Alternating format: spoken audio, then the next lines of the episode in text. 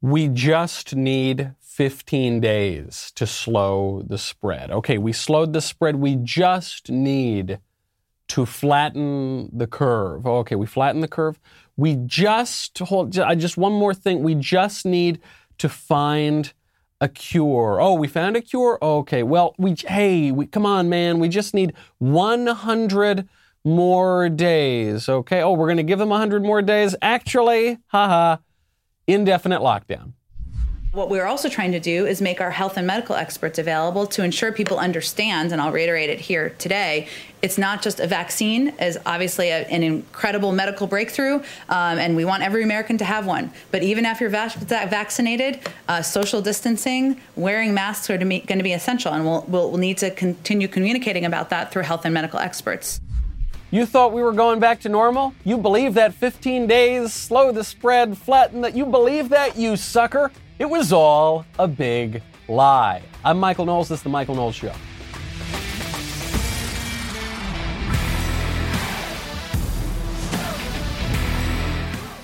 Welcome back to the show. My favorite comment from yesterday is from Justin Croteau, who says, quoting Joe Biden here, I'm not creating new laws, I'm fixing bad policies. He says, I'm not stealing, I'm reallocating misused funds. Yes, that's very true. It's amazing how synonyms can uh, sound so very different when you put them through political correctness. They all sort, sort of change, but the meaning remains exactly the same. And uh, political correctness obviously being pushed not just by these politicians, but by everybody, by the schools, by the media, by big tech in particular. That's why you got to check out ExpressVPN. You do not need to give big tech websites access to your data. Why would you? Why would you want? Because you love the big tech websites so much? I don't think so. I strongly recommend you check out ExpressVPN. When you use ExpressVPN, you anonymize much of your online presence by hiding your IP address. That makes your activity more difficult to trace and sell to advertisers. What's more, ExpressVPN encrypts 100% of your data to protect you from eavesdroppers on your network. And the ExpressVPN app could not be easier to use. You just tap one button on your phone or your computer, you are protected. If you are listening to this show, there's good chance that you check out some pretty unsavory things on the internet. You open up that incognito window, maybe you close the blinds, you go to dailywire.com. I don't know. I'm just spitballing here. Make sure you protect your online privacy with the VPN that I strongly recommend, expressvpn.com slash Michael. By visiting my link, you will get an extra three months of ExpressVPN service for free on a one-year package. That is expressvpn.com slash Michael, expressvpn.com slash Michael to protect your data today. You do not want people who don't like you seeing all of your data. Go get Express VPN. I feel like this has been a very Jen Psaki heavy week. I think that's because Joe Biden, unlike Donald Trump is not really talking to the press. Remember, Trump would have these impromptu press conferences. He'd be walking to his motorcade, he'd be walking to a helicopter, and he'd just stand there and just start chatting with the press. Joe Biden is not doing that because Joe Biden can't do that. And so he sends poor Jen Psaki out to have to answer these questions and push his administration's policies. Now, a lot of the time, as we've mentioned on this show, Psaki seems unprepared. She just doesn't have answers for the things that she should have answers for. That's why she's got to circle back. But sometimes uh, her poor performance is not because she doesn't know what she's doing. It's because she she can't give the the real answer. Because if she gives the real answer, it will not be particularly palatable to the American people. Good example of this is on the CDC. The CDC has said reopen the schools, right? Jen Psaki is asked a question by the press. She gets one real press question a day. All the rest are how come Joe Biden is so handsome and beautiful? But she gets one or two real, real press questions, one of which is, hey, the CDC says we can reopen. Why aren't we reopening the schools? Here is her non answer. I saw the comments of um, Dr. Walensky, uh, but I will say that even she would say, if she were standing here, she's welcome to come anytime, but she's in Atlanta. Uh, that they have not released um, their official guidance yet from the CDC on the vaccination of teachers and what would be needed to uh, ensure the safe reopening of schools. And so we'd certainly um, defer to that, uh, which we hope to see soon. Uh, the president himself has talked about the importance and the priority of vaccinating teachers, and uh, in most states, they're in the 1B category of vaccination. Um, and but it is up to states to determine um, prioritization. Obviously, there's federal guidelines, but and we work closely with governors, but we leave it to them. But certainly, ensuring teachers are vaccinated, prioritizing teachers uh, is uh, is important to the president. Okay, I, I don't know if you followed all that gobbledygook that was meandering and all over the place, but the gist of it was, and remember, Joe Biden's administration, they're going to follow the science. They're going to put science first. A lot of executive orders to this effect. The gist of that was we need to vaccinate teachers, and the states are going to run things, but the federal government has a role, and we need to vaccinate teachers. That is very important for when we reopen. And since Joe Biden's administration is following the science, that's got to be what the science says, right? Because the CDC, they haven't issued any sort of guidance yet. Do you think that's right, CDC director? I want to be very clear about schools, which is yes, um, ACIP has put teachers in the 1B category, the category of essential workers. Um, but I also want to be clear that there is increasing uh, data to suggest that schools can safely reopen and that that safe reopening does not um, uh, suggest that teachers need to be vaccinated in order to reopen safely. The teachers do not need to be vaccinated to reopen safely. The schools can reopen. That's what the data show. And Joe Biden, who says that data and science are going to guide his administration, would appear to be denying the science here. And poor Jen Psaki's got to go out there and sputter in front of the press because she knows she's in this tight position. They've backed themselves into a corner where they say we're going to let the technocrats and the lab coats run our entire government. The press says, okay, the lab coats say that you get to reopen the schools, but Joe Biden is beholden to the teacher unions. Right? Teacher unions, the unions generally are important to Biden, uh, and and Trump did a lot to chip away at Democrats' union support. But surely the teacher unions are a very important one. So Joe Biden, forgetting forgetting about the science for a moment, prioritizing the political demands of these teacher unions. This would not be an example of Jen Psaki being bad at her job. This is actually an example of her being good at her job, but it shows the tough position that the Biden administration has put her in. Speaking of lies and a compliant press, they've outdone themselves. They have absolutely, the press and big technology and the Democratic establishment have outdone themselves on lies in the past day. And actually, the Daily Wire has played a role in this. So, uh, so actually, I guess this show sort of played a role in this because we we talked about yesterday how after AOC recalled the harrowing experience of how she was almost murdered during the Capitol riot and how Cruz was going to murder her and she was she it was having PTSD and trauma. Turns out she wasn't even in the Capitol building during the riot. Just a complete stone cold sociopath liar. Didn't happen at all. So, the Daily Wire tweets out this headline, quote, this was the headline on our, on our website.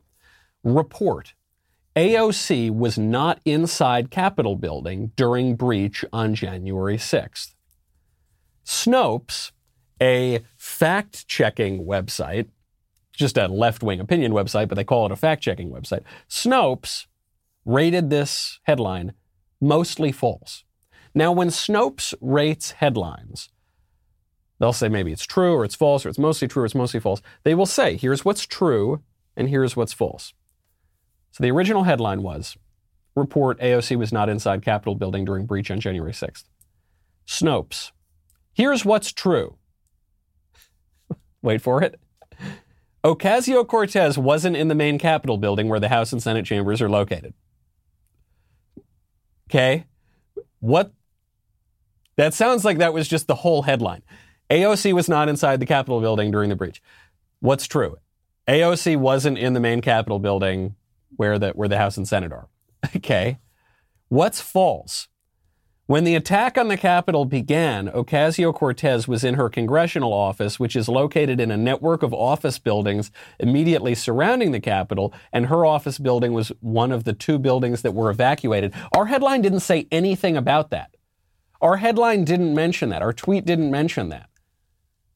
What, what we said was AOC was not in the Capitol building. Then what they admitted was true is AOC was not in the Capitol building. But then what they said was false was that we we didn't mention that AOC was in an office building down the street. Well, yeah, she could have been in any building down any street. She just wasn't in the main building that this was we were all talking about.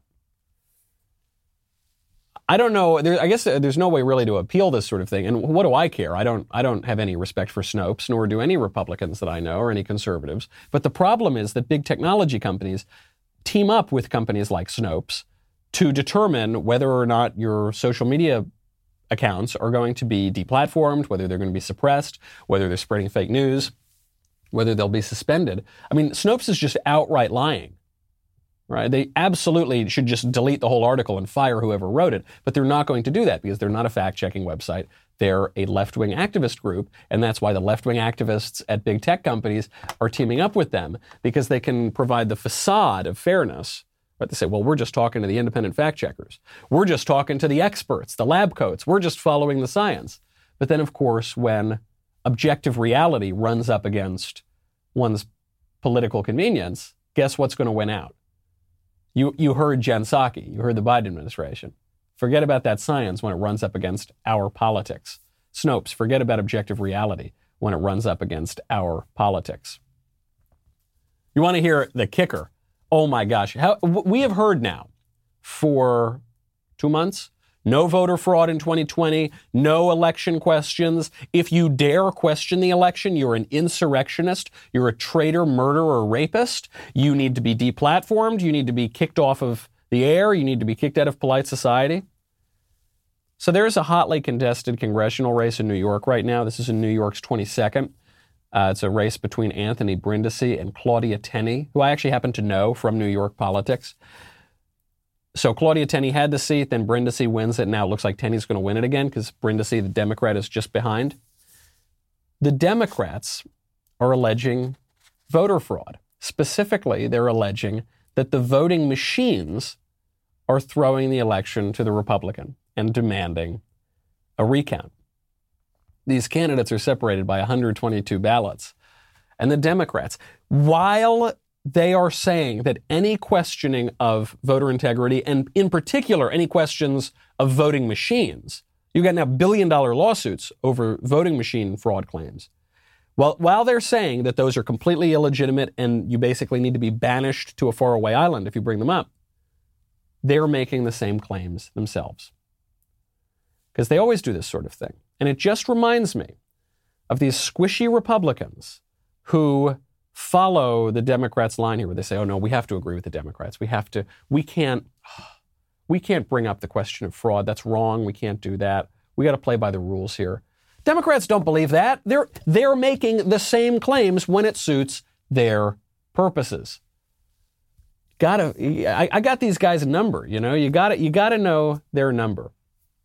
Uh, w- one important number that it's good to know is the time. And if you want to know the time, you got to check out Vincero. Coming off the heels of some brand new product releases, Vincero Watches is here to tell you that the perfect time to get that perfect gift is right now. Be sure to check out their Valentine's Day sale. It is officially active for all my listeners if you visit vincerowatches.com slash Knowles, K-N-W-L-E-S. If you're looking to upgrade your look, or better yet, upgrade the look of that special someone that deserves a well thought out gift, now is your chance to get it on sale. You know, I, I actually just ordered a new Vincero watch yesterday. I got the Bellwether. I think it is absolutely fabulous. Unfortunately, it hasn't come yet, but I'm very, very excited to get it. It's a, really, really uh, chic, classic, traditional looking timepiece. Uh, looks really, really high quality. I've, I've loved watches since I was eight years old. Vincero watches are, first of all, they look phenomenal, and the deal is too good to pass up. Get access to their Valentine's Day sale right now. Go to V-I-N-C-E-R-O watches.com slash Knowles, and the discount will be auto-applied at checkout. Do not pay full price on these beautiful timepieces. Go to my link and check out these fabulous, fabulous watches. Republicans just don't get it. They think that Democrats are being on the level when they are opposing these claims of voter fraud. Right? When we're, when we're talking about voter fraud in the 2020 election, Some people are making these very, very extreme claims, some might say outlandish claims, about mass fraud in the machines and the CIA is involved and it's in Germany and it's uh, who knows, there's space aliens involved, right? You, there, are, there are extreme claims, but then there are the claims that are right before our very eyes, which are undeniable, namely, Democratic election officials in Pennsylvania broke the law. They violated the state constitution, which clearly prohibits widespread mail in ballots. How about the election poll watchers who were sent home illegitimately? Republican watchers sent home in Philadelphia. How about those videos we saw of, of uh, election officials putting cardboard in the windows so that people who were outside couldn't see what was going on in the counts? How about the the water main break, right? The pipe leaking that sent home the election officials in certain counties. All these little things, far more tangible. You can point to them. Meanwhile, Democrats are making more outlandish claims about voter fraud just in New York's 22nd congressional race. And there are two kinds of Republicans. There are the Republicans who recognize that the Democrats are being cynical and, and they're being cheap and that we should be skeptical of their efforts to take away election integrity measures. Those are the good, tough, serious conservative Republicans. And then there are the squishes. There are the squishy Republicans. And I'm afraid to say Senator Ben Sasse, who has done some good things, I like, I like actually many of the things he's done, but he falls into the latter category. He seems to prefer to scold Republicans than to deal seriously with these things. Ben Sasse uh, just released a video because he's being censured by the Nebraska GOP. He's being censured because they think he's gone squishy, because in many cases he has gone squishy. On policy, you know, generally speaking, he's been pretty good. But when it comes to these tough political fights, he's gone weak. And the Nebraska GOP is threatening to censure him again. Ben Sasse releases a defiant video pushing back against the censure. Guys, I want to talk to the State Central Committee.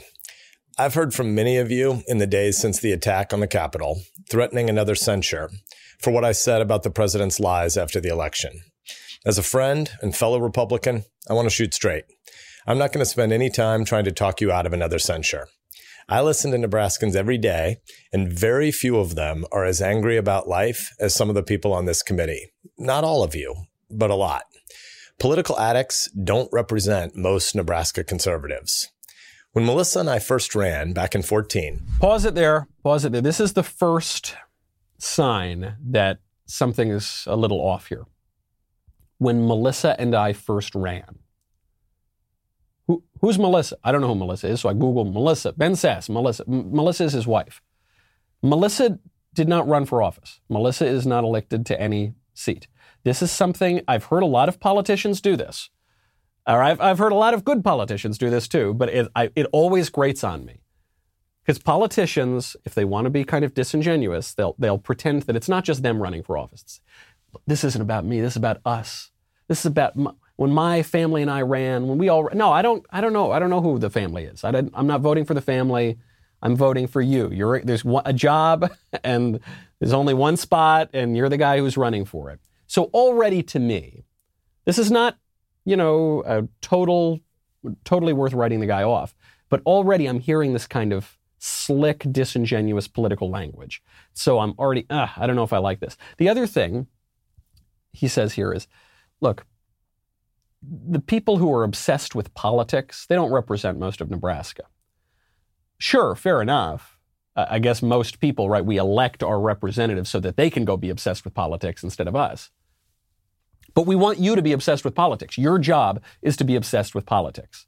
When I hear something like that, when I hear a politician making fun of people who are obsessed with politics, I think, oh, this guy doesn't like political fights. This guy's not in it for the fight. He wants to be nice, he wants to be liked. But when the when push comes to shove on the really, really tough fights, this guy doesn't sound like he's very interested. He goes on. Many of the same party officials who applauded in 14 cussed me out in 16 when I refused to vote for candidate Trump. And again, when I declined to serve on his reelection committee in 19. And again, when I didn't vote for him in 20. Now, many of you are hacked off that I condemned his lies that led to a riot. Okay, here we go. Here we go. Did Trump lie? I don't know. Let's debate that question another day. I don't. We don't have time to deal with that right. Did he lie? Did he exaggerate? Was he? Did he have some evidence of fraud? Was he confusing certain things? Was he conflating? I don't know. Whatever. Whatever he said. Let's go. Let's go with Ben Sasse. Let's say it's a downright lie. Did it lead to a riot? Did Trump incite the riot? Well, he said, "Be peaceful. Don't don't be violent." Right? He said that before, during, and after. So to me, this this seems dishonest. And then we remember Ben Sasse was an ardent never Trumper. So he's a, an elected Republican, but he didn't vote for the Republican nominee in 2016. He didn't vote for the Republican nominee even in 2020. Now I'm really skeptical of the guy because even people who were que- questioning Trump in, t- in 2016, they thought maybe he was going to be like a liberal Democrat or something like that. I kind of get it. I understand why because he had been a, sort of a Democrat for a lot of his life. But by 2020, you got to vote for the guy. He was a, he was an excellent, excellent president. You got to vote for the guy in 2020 if you're a Republican. So now I'm really skeptical. And then Ben Sasse sort of seals the deal. Personality cults aren't conservative. Conspiracy theories aren't conservative. Lying that an election has been stolen, it's not conservative. Acting like politics is a religion, it isn't conservative. I still believe every word from the campaign trail what makes America great isn't power politics. It's what happens in the communities where you and I are raising our kids. What makes America great isn't power politics. But what makes politicians great is being willing to exercise power. what are you talking about? Of course, yeah, of course this guy doesn't like power politics. He's explained it. When push came to shove, when it was a little bit of a tough election, he didn't want to vote for the Republican nominee even after the guy proved himself to be a good Republican president, didn't want to vote for the guy. He keeps coming back to this, this motif. I don't, I don't like politics. I don't want to play politics. I don't want to get into tough power politics. Well, the opposite of power politics is weak politics, impotent politics. It's too bad. I, I, I think Ben Sasse holds many views that are pretty conservative that I would agree with. I like that. He's highly educated. I like that. But he keeps openly saying he doesn't want the fight. He doesn't want to be involved in the nitty gritty fights. He doesn't like it. He doesn't think that's what makes America great. Democrats don't act like that. You, you, ever notice that Democrats, when they have some kooky congressman, and by the way, they have the, the kookiest congressman ever in the history of this country, many of whom are serving right now. They don't wring their hands and gnash their teeth and, and rend their garments and wail. They don't. They don't say hem and haw, oh gosh, what do we do? We can't, we have to cast this person. They just, they just kind of ignore it. And actually, in some cases, they promote these people to high positions. And they don't complain and say, I hate power politics. I hate, oh, I hate the fighting and everything. No, you know what they do? They wield political power, and it's extraordinarily effective. And it's re- actually responsible of them to do that because that's what their constituents elected them to do.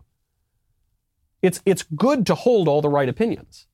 I'm glad, and, uh, and Ben Sasse largely holds the right opinions. But he appears unwilling to do the other part of the job frankly, maybe the more important part of the job, which is exercise the power that you are given. He won't do that. One thing that people loved about Trump is they might disagree with him on this, they might disagree with him on that, they might not even like the way he talks, but the guy was willing to wield power. He was often prevented from doing that, especially after he, he lost the, the House. And even a lot of people in the Republican establishment would, would hamper his plans. But he was willing to do things. He was willing to follow up on his campaign promises, more so than any president of either party in my lifetime, but certainly more so than any Republican president in my lifetime. And he was, he was not afraid to exercise power. He was not afraid of being called all sorts of names by Democrats. Uh, really weak stuff. I don't. I mean, I don't care what the Nebraska GOP does if they're going to censure him or not. I, I don't think that we should cast Ben Sasse even into the outer darkness, but I think the guy's got to come around and get tougher and, and be willing to exercise power because that's half the job and that's actually the important half of the job. I don't I'm, man, I'm really fired up. I feel like I've just got my blood flowing, testosterone pumping. I think I'm going to sprout a beard right here on set. That's how fired up I am. And if I do, I'm certainly going to check out Beard Supply. It's February, and besides Groundhog Day, Valentine's Day, and the occasional 29th day every four years, it's a pretty short month with not a lot to write home about. Except, of course, if you're familiar with February. That's right, February. Do I say February or February? I don't. It's very difficult to pronounce even that month. But it is the time of year to get hairy. So please do yourself and all of us a favor and do it in style. Beard Supply is running a promo right now on all their beard oils. Buy one, get a second one for 50% off. No promo code necessary. Just head on over to beardsupply.com to get the discount today. Beard oil not only moisturizes away the itch, it also nourishes your hair for a better looking beard overall. So grab one today and get a second one for 50% off, knowing that these oils are all natural and all awesome for your whiskers, whether those whiskers be old or new. Visit beardsupply.com to get the promo code today. That is beardsupply.com. And this month, what is it called? Why, it's called February. go, go check them out today. I, will need to just if I want to groom it properly. You know, it's uh, these things don't just happen. You gotta you gotta take a little bit of care. Go check out Beard Supply. You know, we were talking about President Trump and uh, questions of voter fraud and tough political fights, like we're going to get into with this impeachment trial, which is not a real impeachment trial. It's a fake impeachment trial because it doesn't satisfy the constitutional requirements for impeachment trials. Namely, Donald Trump is not the president, so not an impeachment trial per the Constitution. And he can't be removed from office because he's not in office. And the Chief Justice is not presiding, as the Constitution says he must. So there's some kind of trial going on in the Senate. This is uh, really kicking off this week. So all the preparation is going. The briefs have been filed this week, and then we're going to move into next week. The House impeachment managers want President Trump to testify. And the big question for Republicans and conservatives is Is Trump going to play it safe? And are his lawyers just going to focus on how this is an illegitimate trial and doesn't meet the constitutional standard and you're going to have to acquit him? Or is the guy going to go for broke? And is he going to present all the evidence he's got of all the irregularities and all the shady deals that happened in Philadelphia and Georgia, wherever? Is he, is he going to make the case that is now so politically incorrect that there were lots of irregularities in the election? And I don't know, I'm of, I'm of two minds on this. One, it's probably safer, you know, get acquitted in the trial, make sure there's no question that you could run again if he wanted to run again. And uh, moreover, have this kind of fun historical you know, fact, which is he's the, the only president to be impeached twice and he got acquitted twice. Uh, or is he Trump? You know, does he put on the greatest show on earth? Does he make this a spectacular, a total blowout? Go out not with a whimper, but with a bang. Seems like we're getting an answer on this. Uh, Trump was invited to testify by the House impeachment managers, and his lawyers have turned it down. They've called this a public relations stunt. Uh, they're not going to do it. They, they don't want Trump to testify. So if Trump is not going to testify, it seems to me they're not going to make this a big show. You'll remember my podcast with Senator Cruz, Verdict, began during the last impeachment, which was just one year ago. And so we'll, we'll be covering this pseudo impeachment trial again. Uh, but it, it doesn't appear that it's going to be a big deal. Wh- whatever is going on behind the scenes, Trump is signaling He's not going to make big claims. They'll let this thing fizzle, and then who knows? Maybe he'll come back and run again. Now, this doesn't mean that Trump has lost his gumption. This doesn't mean that Trump has lost his fire and his fight, his vim and vigor. Uh, turning from politics back to Trump's other career in show business, President Trump is a member of the Screen Actors Guild. Uh, uh, he's the second president to be a member of the Screen Actors Guild. Ronald Reagan was the president of the Screen, Screen Actors Guild, as you'll recall. A Screen Actors Guild emerged with another show business union called AFTRA some years ago, probably eight or nine years ago. So now it's SAG AFTRA. And it's a, a not a great union. It's it's a, actually a really terrible union. Back in my truly wayward, irresponsible days, I was for just, just about three years a professional actor and uh, worked these union contracts under SAG-AFTRA.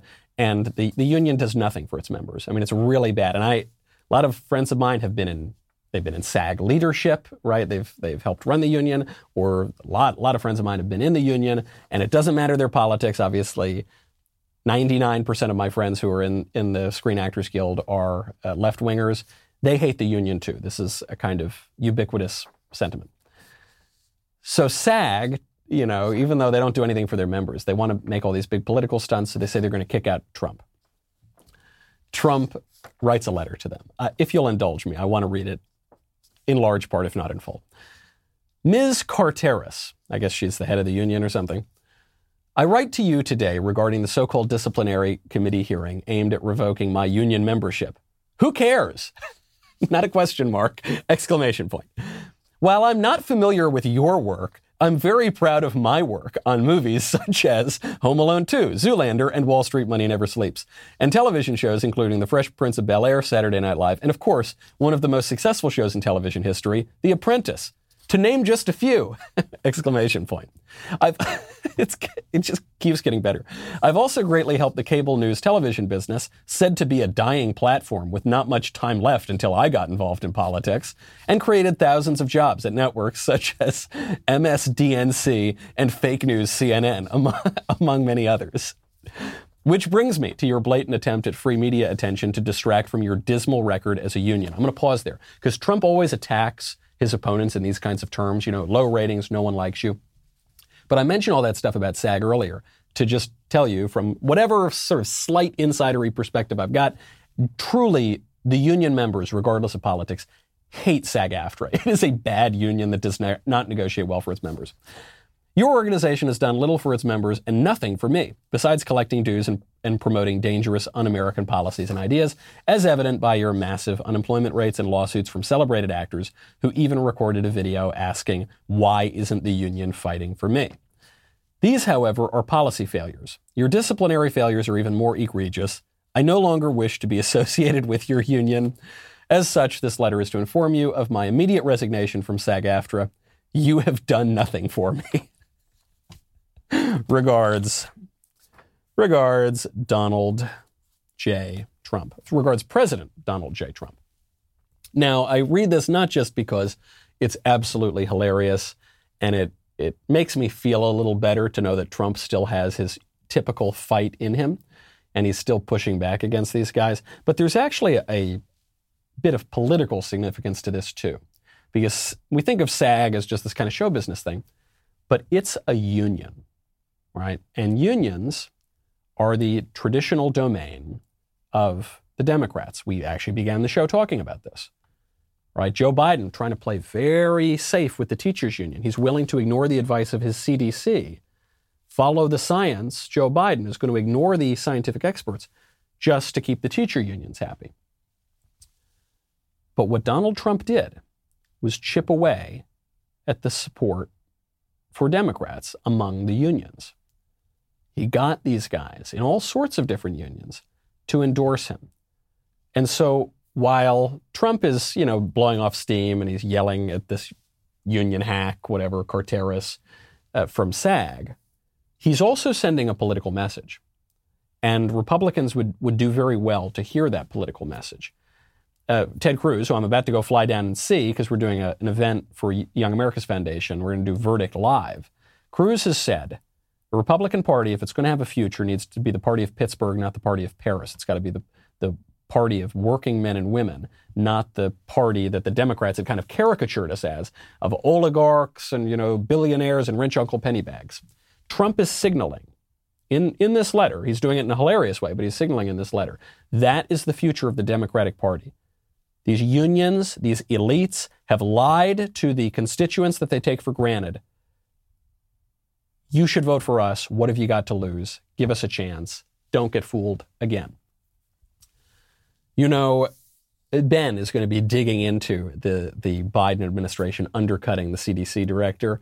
He's going to be uh, he's going to be analyzing the science, as as we like to say, and uh, also the uh, Biden administration's executive actions, proposed executive actions to forgive student loan debt. So go take a listen to that. And also, you can get 25% off a new Daily Wire membership with code RHF for just a very little while longer. Not much longer. Sign up today. Watch our first feature film, Run, Hide, Fight. Run, Hide, Fight was our launch into the entertainment world just a few weeks ago. The critics hate it because the movie is not politically correct. It's not it's not super conservative, right? It's not like a propaganda movie, but it's just not it doesn't check the woke boxes, so critics hate it and uh, the audience loves it. The audience score is super high. So uh, go check it out. You can get 25% off using code RHF. Join the Daily Wire today. This is your last chance. The, the promo is only available through the weekend. Put in code RHF, 25% off. We'll be right back with the mailbag.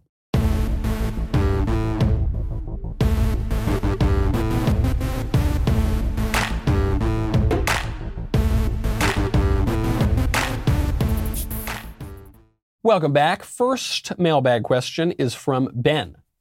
Is there a balance between attaining as much virtue as one should before entering into romantic relationships versus dealing with scruples? How do you know when you are ready to date if you are struggling with vices? Okay, excellent, excellent question. For those who don't know what scruples are or scrupulosity, it's uh, kind of the opposite problem that most people are facing right now. Most people are facing this problem where they re- they refuse to even acknowledge the reality of sin and vice, and they just think we can do whatever we want. As, as long as we all consent, we can do whatever we want, right? We've been talking about that this week on the show. Uh, the opposite problem, though, but it's, it's also a serious problem, is when you think that everything is a sin, even things that aren't sins. And so you're just so afraid and you, you refuse to do anything and you're kind of, you, you're hampered and frozen by fear of sinning, even on perfectly ordinary things.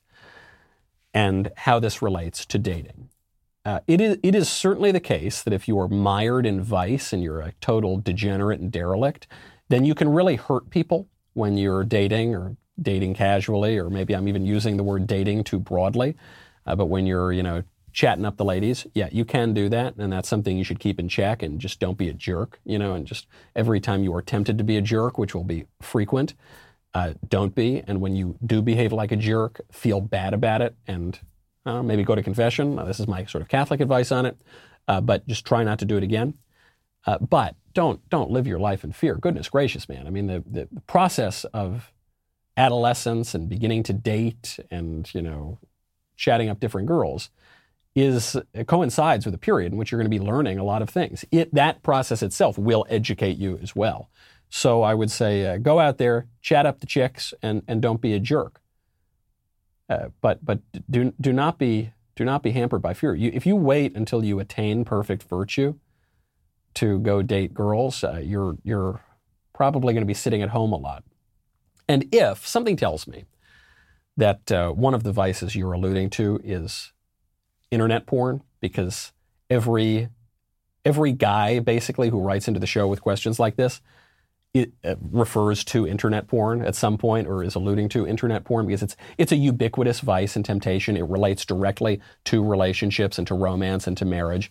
Uh, over 90% of guys, well over 90% of guys have, have looked at it at some point. Many of many many of those people look at it very young. I think the the average or median age at which point young boys are exposed to this is like 11 or something. So yeah, it's it's a big problem and it can it can mess you up. But uh, you, you know you the only way out is through, right? The, the, you're you're not going to get everything about your life in order personally, privately in your own head and then you're going to be able to go out and, and interact in society. It ain't going to happen. So you got to you got to just work on all of these things at once. You you can't freeze time. We've been we've been talking about this a little bit on the show too.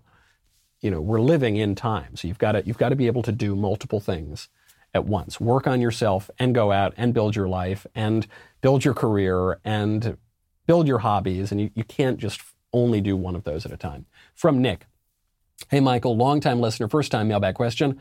The groundhog saw his shadow. Should we ask Dr. Fauci if that means six more years to slow the spread? Uh, yeah, I think we absolutely should. The problem is we won't be able to trust whatever answer he gives us. Because he could come out and say, Well, the groundhog is very clear, and I've been very clear from the beginning. The groundhog is six more years to slow the spread. And then six years later, we're going to say, okay, we're good now. We can, we can all. Go. I never said that. The science is very, very clear. You've all got to wear the masks and put the donut on your head and jump up and down on the pogo stick for another 25 years. That's the science. That's what's very, very important. Next question from Bryson. Hey, Michael. Congrats on the baby. Thank you very much. My pastor recently preached a sermon online where he said that we should follow. Oh, uh, this is why it was online. Because he said we should follow government lockdown rules because of Romans 13, verse 1. Everyone must submit himself to the governing authorities, for there is no authority except that which God has established. What is your response when Christians use this verse to say that we must follow the insane China virus restrictions? P.S. I love your show. Thank you for all that you do at the Daily Wire. Do you or does your pastor read that line from uh, Romans to mean that the earliest Christians should have worshiped pagan idols. Right? Christianity spread in many ways through the blood of the martyrs. And there were many, many Christian martyrs during the Roman Empire who refused to worship the Roman pagan gods and worship pagan idols. It was the law, but they broke the law and they suffered the consequences for breaking the law and then they went up to heaven because they were martyrs. Does your pastor really believe that Romans is uh, uh, saying that we shouldn't do this? I don't. I can't imagine he thinks that. Uh, you know, one thing I would recommend on this point because we we do have to give great deference to civil authority, and the civil authority is there for our own good, and the, the state is not an illegitimate thing, and it is it is there for our own, our own good, and you know, hierarchies of rule exist for our own good and, and uh, exist all the way up to the kingdom of heaven, sure. Uh, however, St. Thomas Aquinas recognizes there, that there are times to overthrow a tyrant's shackles. Uh, and so the question is, what is that time and how should we do it? One recommendation I would give you is to go take a listen to Spencer Klavan's uh, Young Heretics podcast. He just did, the last couple of days, he's done a series on the right of revolution and the right of civil disobedience and the right to push back against these things. That would be some great extra listening. I'll give you a short answer here in case you don't want to take the time to listen to Spencer's show, which is we are now told that we need to pay obeisance to many rituals of the liberal liturgical calendar, right? We are told it is right and just to go out and perform the BLM rituals, which mostly involve burning down cities and stealing Gucci handbags. We're told it's perfectly fine to observe the Antifa rituals, but we can't go to church. Churches are closed. The big left wing events are open, which have a liturgical and religious character. Those are, those are open. The uh, marijuana dispensaries in California, they've been open pretty much the whole time. They're essential, but churches are closed it would seem to me, obviously not a perfect analogy, a very, very, very diminished version, but there are still so, some similarities to any, any government that would force you to participate in, in one religion and disregard your own religion. And I, I can say this especially for Catholics. Catholics can't stream the Mass forever. We, ha- we have an incarnational faith, right? And many Protestant denominations, particularly the older Protestant denominations, have this, recognize this kind of incarnational aspect. We need to go there. We need to do it. We can't be cut off from the sacraments forever. And if the civil authority is going to cut you off from the sacraments forever, then you've got to disobey that authority. From Rebecca. I'm having a hard time meeting someone I want to date who is Catholic. Oh, Catholic question. But I've met a lot of great Protestants. Is it okay to date and marry a Protestant as a practicing Catholic? I'm worried about secretly always hoping they'll change, as I know I'd pray for their conversion. I expected you to advise against this until I heard that when you married your wife, she was a Protestant. She was not a Protestant, but she was not a Catholic. Uh, what was your thought process? Well, uh, yeah, I'll give you. I mean, since you bring up the example of my wife, I can. I'll bring up my own example. For for most of the time, I guess maybe not most of the time, but for the early time that my wife and I dated, because you remember we were high school sweethearts and split for college, uh, we were both practically atheists. and we didn't have any religion. We didn't practice any religion other than you know the, the religion of secular liberalism. And then I, you know, had this kind of reversion on the road to Damascus. I had this kind of uh, coming back to the church. And then that, of course, spurred all of these conversations with my wife and, uh, you know, her own thinking about this matter. So I, I always say, you, you, know, you either grow together or you grow apart. And uh, that, that will be an aspect of this. From a very practical perspective, though, uh, you should know that if you want to be married, as you are a Catholic, if you want to marry a Protestant, you need to marry him, and, and you want to remain Catholic, you need to marry him in the Catholic Church, you need to get a dispensation from your bishop, and you need to agree to raise the children Catholic. Now, if your potential husband would, would agree with this, then he will be practicing a different religion than his entire family. But he also has to be the head of the household. He also has to lead his family. So it would seem be much easier for him to just become Catholic. Um, or he could leave, he could defer to you as in spiritual matters, but he still would, uh, you know, have to go to Mass, right? I, I don't see any world in which you could raise a Catholic family, but daddy doesn't go to Mass. So he'd have to go to Mass and he'd, he'd have to basically give all the kind of spiritual leadership to you. Uh, maybe you are okay with that. Maybe he's okay with that. Maybe you're not.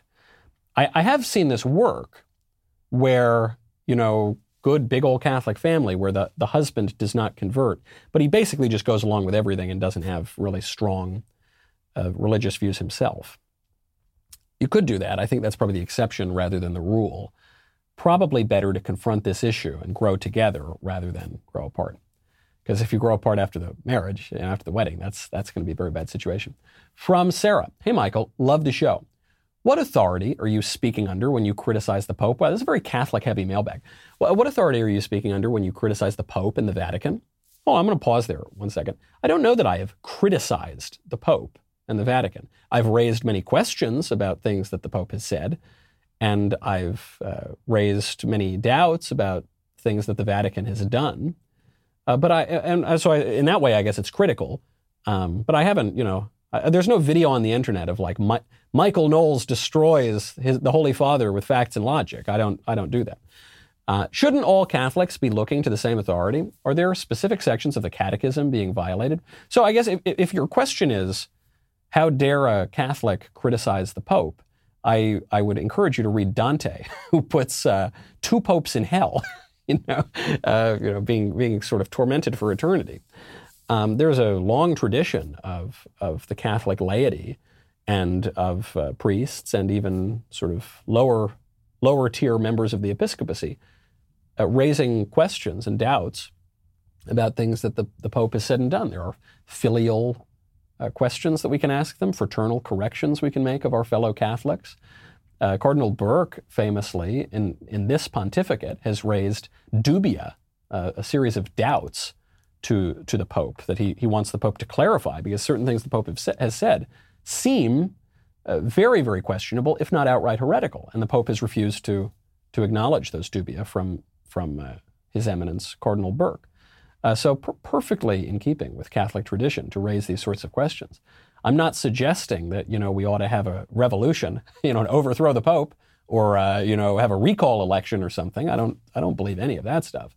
But uh, likewise, I think we're we're really perverting the uh, Catholic view of things when we say that nobody can question the Pope. Some of the some of the greatest writings in the history of the Church come from vigorous questions and even some some criticism of uh, of the episcopacy, and even the Pope. From Tyler Dear Michael Knowles, I noticed that you have talked about how McCarthyism is twisted in our history books. I was wondering if you could share what sources show what really happened. Well, you know, a great, a great book on this is by William F. Buckley Jr., who is credited with founding the, the modern conservative movement. Uh, Bill Buckley wrote his first book, God and Man at Yale, but his second book was called McCarthy and His Enemies. In that book, he said, and I'm paraphrasing, but only lightly, that McCarthyism is a political movement around which men of goodwill, all men and women of goodwill, can uh, can surround, around which they can surround. I don't know. I'm messing up the words a little bit, but uh, you know, a, a movement that they all can embrace. What did McCarthy do? McCarthy said there are communists working in the government, high profile communists in high profile positions, and we need to root them out because they're subversives who are working, in some cases explicitly, at the behest of an enemy state. That was true. That was 100% true. It was proven true in the Al- Alger Hiss trial, um, um, um, many other cases as well. You saw prosecutions under the Smith Act during the, the 1950s of communists subverting the, the country. But Alger Hiss was a high ranking official. He helped found the United Nations, and he was an active underground communist. Another great book uh, detailing that case was Witness by Whittaker Chambers. So McCarthy was right. He, he was twisted. He's been certainly defamed by history. He's, he's a um, flawed guy. He had many flaws. Maybe he hurt the cause more than he helped it. Some people make that argument. But to say the cause was unjust is absolutely preposterous. The left has never forgiven him for being right about what they were doing, just like they never forgave Richard Nixon for being right about Alger Hiss, actually, because Nixon was one of the people who brought Hiss down. The real history, much more interesting than the revision that we, that we get, the bubblegum history that we get from propagandists on the left. All right, that's our show. Check us out in Miami. I'm heading down there now. We will have a YAF Freedom Conference, Verdict Live. In the meantime, I'm Michael Knowles. This is The Michael Knowles Show. See you next time.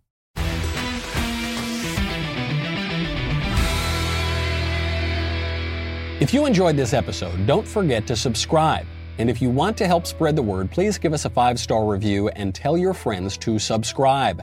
We're available on Apple Podcasts, Spotify, and wherever else you listen to podcasts. Also, be sure to check out the other Daily Wire podcasts, including The Ben Shapiro Show, The Andrew Klavan Show, and The Matt Walsh Show. The Michael Knowles Show is produced by Ben Davies. Executive producer, Jeremy Boring. Our technical director is Austin Stevens. Supervising producers, Mathis Glover and Robert Sterling. Production manager, Pavel Vidovsky. Editor and associate producer, Danny D'Amico. Audio mixer, Mike Coromina. Hair and makeup by Nika Geneva. And production coordinator, McKenna Waters. The Michael Knowles Show is a Daily Wire production. Copyright Daily Wire 2021. Hey, everybody, this is Andrew Klavan, host of The Andrew Klavan Show. You know, some people are depressed because the Republic is collapsing, the end of days is approaching, and the moon's turned to blood. But on The Andrew Klavan Show, that's where the fun just gets started. So come on over to The Andrew Klavan Show and laugh your way through the fall of the Republic with me, Andrew Klavan.